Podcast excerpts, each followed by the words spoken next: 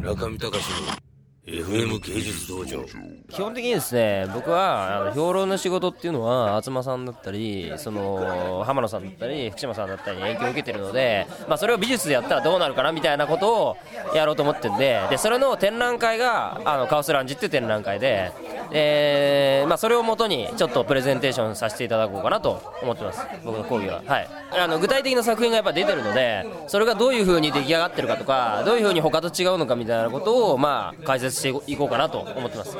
いやだから今は僕はプロデューサーみたいなもんですからでもそうしないとね展覧会できないんでで展覧会しないとみんなこう見てくれないんでとりあえず後回しかなみたいな。あとですね。あとあとうん。なんかこういけそうになったらやるみたいなそういう。僕とかこう悲しいことにやっぱり批評っていうそのテキストのなんかこう魅力みたいなものに最初感染しちゃった人間なんでそれにどうやって責任取るかみたいなことを僕の中で勝手に考えてるんですけど、まあ、それにある程度けりがつくっていうか、まあ、カウスランジやってカタログ書いて、まあ、で頑張って本書いてしたらあのアーティストになれるかもしれないですね。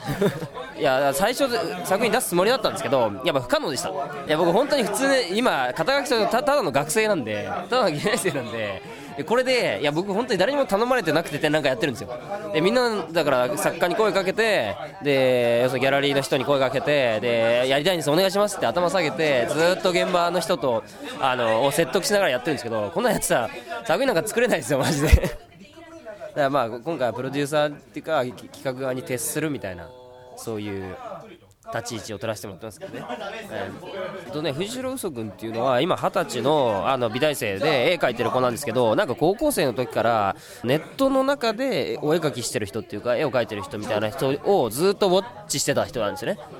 あのニコ動の前にあのもっとその簡単なその絵お絵描き掲示板みたいなものがあって絵でこうチャットみたいなことをしたりとか最近だったらピクシブみたいなのがちゃんとしたあのサイトとしてあって絵をアップする。でそれに評価とかコメントがつくみたいなあのところをずっと巡回してる子がいてでそこでなんかこういきなりその好きな絵師とかにラブレターを送りまくってこうネットワーク作ってるっていうのが嘘くんだったんですよ。で彼が2年前ぐらいにそういう人たちに一斉に声をかけて展覧会をカオスラウンジっていう名前の展覧会を最初嘘くんがやってて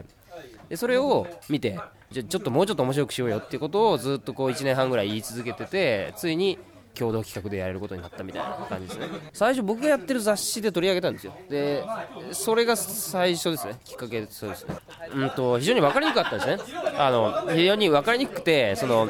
あのある種のその選別っていうかつまり嘘くん自身のあのコンセプトみたいなのはちょっと弱かったんですよ。とにかく自分が好きな人たちをそのギャラリーに集めたらいいんじゃねみたいなノリだった。でそれはそれで結構あの面白い形がでできててだったらもうちょっと整えてっていうかいや本当にそういうカルチャーを見たことない人たちにもなんか説得力がある形を作り上げるためにはちょっとまだいろいろ言葉が足りないなと思ったしディレクションが緩いなと思ったので相談してこうしたらどうかなっていうことを一緒に考えてやったっていう。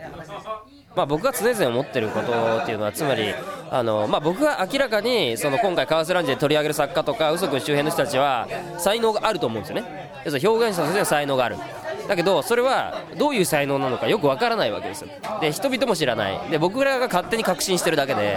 でもその状態だと結局彼らは飯食えないし じゃあこれから要するにより良い表現をやっていこうとした時に、まあ、やっぱこう資本が必要だったり修行期間みたいなのが必要だったりそれなりの環境が必要なわけですよねでそれを要するに天才はそのそ勝手に育つんだっていう考え方であれば別に何もしなくていいんだけどでそういうふうに放置してきたからこそ日本には才能があんまり生まれないんであってだから村上さんがこう例外だっていうのはそのいいケースっていうか要するにいい見本だっていう感じなんですけど村上さんはそういうインフラを自分でちゃんとするっていうことから始まった人なのでだからあのちゃんとそう世界に出てきたわけで。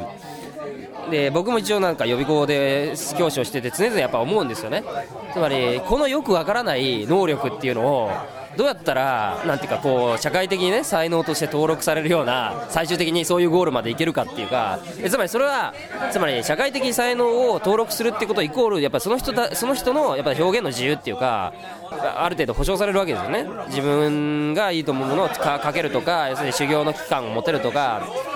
そういうところまでシミュレーションしてサポートしてあげるのが僕の仕事でもあるかなというような気がしてたのでなんかそういう意味ではカオスラウンジで思ったことと不合格者問題で取り扱っていることっていうのはすごく共通してる話ですかね。はい、中見隆の FM 芸術道場